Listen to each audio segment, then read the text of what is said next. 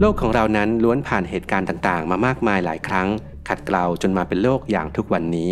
อีกหนึ่งเหตุการณ์สำคัญก็คือการล่มสลายของสหภาพโซเวียต ที่ทำให้แตกแยกออกเป็นอีก 15 ประเทศ ด้วยปัญหาภายในมากมายทั้งเรื่องปากท้องคนในประเทศ เรื่องงบประมาณด้านทหารที่เกินตัว ระบบและนโยบายใหม่ที่รัฐเดินเกมผิด รวมไปถึงเหตุการณ์โรงไฟฟ้านิวเคลียร์ระเบิด ซึ่งล้วนเป็นเหตุให้สถานการณ์สุกงอมจนในที่สุดก็แตกออก วันนี้เราจะขอพาทุกคนย้อนไปชมกับ 6 ประเด็นสำคัญสหภาพโซเวียตล่มสลาย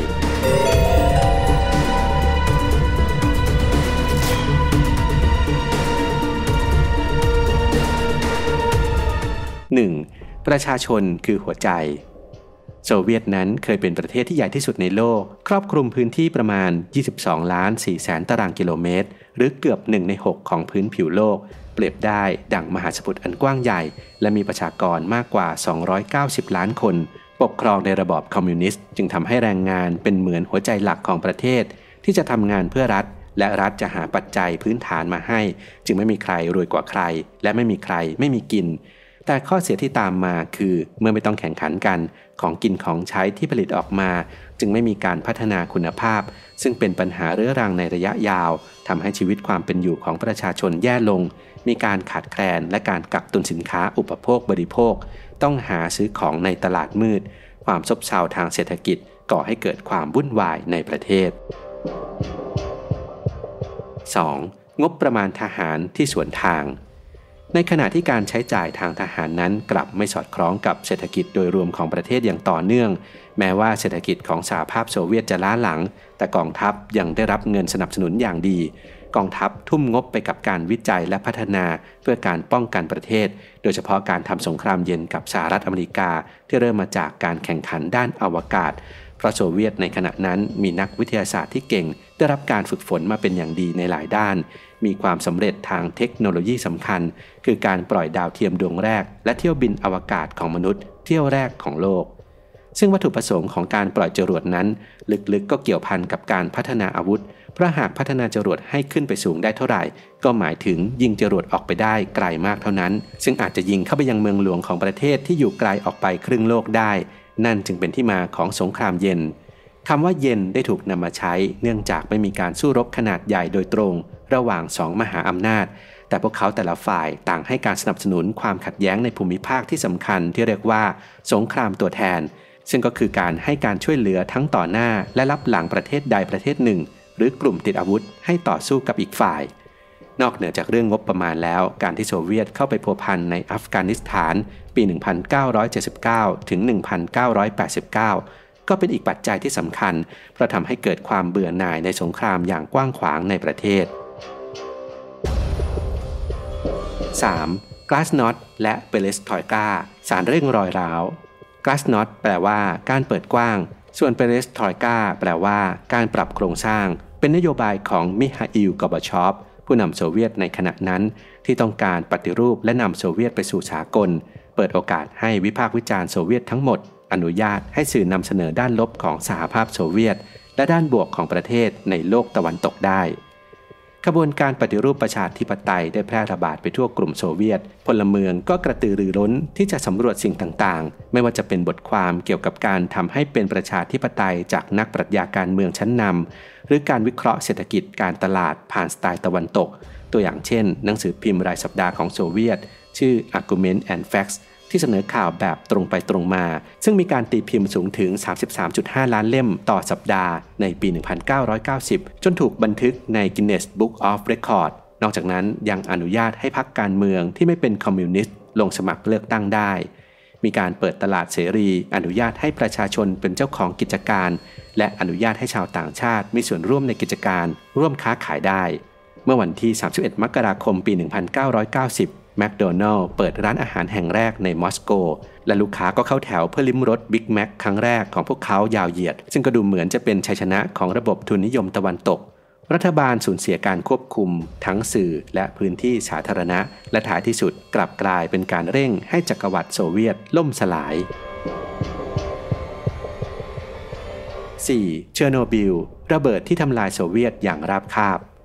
เมื่อวันที่ 26 เมษายน ปี 1986 โรงไฟฟ้าพลังงานนิวเคลียร์เชอร์โนบิล ที่ปัจจุบันนั้นอยู่ในยูเครนได้เกิดระเบิดขึ้น การระเบิดปล่อยปริมาณกัมมันตภาพรังสีมากกว่า 400 เท่าของระเบิดปรมาณูที่ทิ้งบนฮิโรชิมารัฐบาลได้ระงับข้อมูลเกี่ยวกับความรุนแรงของภัยพิบัติ โดยสั่งการกระบวนพาเหรดและการเฉลิมฉลองในพื้นที่ที่ได้รับผลกระทบให้มีต่อไป แม้จะทราบแล้วว่ามีความเสี่ยงจากการได้รับรังสี รายงานของสื่อตะวันตกเกี่ยวกับอันตรายของกัมมันตภาพรังสีที่แพร่ออกไป ถูกทำให้มองว่าเป็นเรื่องที่ไม่มีมูล ถึงแม้ต่อมาจะสามารถควบคุมการรั่วไหลของรังสีได้ แต่กว่าที่กอบชอปจะออกแถลงการ ก็เป็นเวลา 18 วันหลังจากเกิดภัยพิบัติ โดยให้สัมภาษณ์ว่าเหตุการณ์ที่เชอร์โนบิลเป็นแค่ความโชคร้าย และประนามสื่อตะวันตกว่าโกหก แต่มันก็ขัดแย้งกับประสบการณ์ในชีวิตประจำวันของผู้ที่อยู่ในเขตปนเปื้อน ซึ่งต้องรับมือกับผลกระทบทางกายภาพ สัตว์ที่อยู่บริเวณนั้นก็มีการกลายพันธุ์เพราะพิษจากรังสี ความไว้วางใจต่างๆ พังทลายลงอย่างรวดเร็ว 5. มหาสมุทรโซเวียตถึงคราวพังทลาย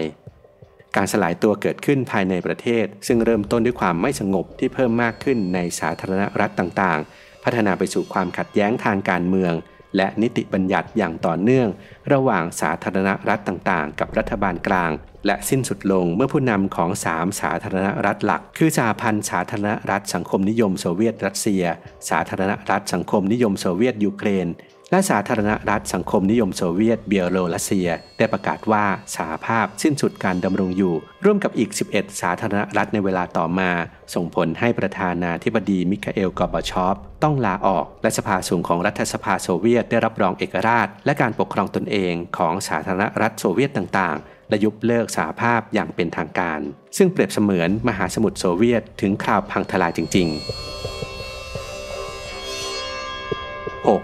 โซเวียตแตกเป็นแม่น้ำ 15 สาย หลังจากการล่มสลายของสหภาพโซเวียตก็เกิดเป็น 15 ประเทศ และรวมกันเป็นกลุ่มดังนี้ เอสโตเนีย ลัตเวีย และลิทัวเนีย รวมกันเป็นสาธารณรัฐบอลติก ตั้งแต่ปี 1990 เศรษฐกิจของพวกเขาเติบโตขึ้นประมาณ 4 เท่า แต่ก็ต่างมีความเป็นอยู่และความสุขที่ต่ำกว่ามาตรฐานระดับสากลอย่างน่าประหลาดใจ ดินแดนชายแดนของสหภาพยุโรปอย่างยูเครน เบลารุส และมอลโดวาต่างก็ยืนหยัดต่อสู้เพื่อเอกราช ยูเครนและมอลโดวายังคงหดตัวทางเศรษฐกิจอย่างรุนแรงตลอดช่วงทศวรรษ 1990 เมื่อ GDP ของพวกเขาตกต่ำลงมามากกว่าครึ่งหนึ่ง เบลารุสภายใต้การปกครองแบบเผด็จการ ตั้งแต่ปี 1994 ได้รับความเดือดร้อนน้อยลง แต่เมื่อรวมกันแล้วทั้ง 3 ประเทศ มีตัวเลขทางเศรษฐกิจที่อ่อนแอที่สุดของภูมิภาค หลังโซเวียตล่มสลายคอเคซัสได้แก่อาเซอร์ไบจัน อาร์เมเนีย และจอร์เจีย การที่อาเซอร์ไบจานมีน้ำมันทำให้เป็นหนึ่งในประเทศที่มีเศรษฐกิจที่แข็งแกร่งที่สุดในยุคหลังโซเวียต และกินดีอยู่ดี ด้านอาร์เมเนียนั้นประสบปัญหาการว่างงานที่เลวร้ายที่สุดของสาธารณรัฐทั้ง 15 แห่ง และความก้าวหน้าทางประชาธิปไตยก็มีไม่มากนัก ส่วนจอร์เจียนั้นก็มีความสัมพันธ์ที่แตกหักกับรัสเซีย ซึ่งได้ส่งผลให้เกิดสงครามระหว่างอาร์เมเนียกับโซเวียต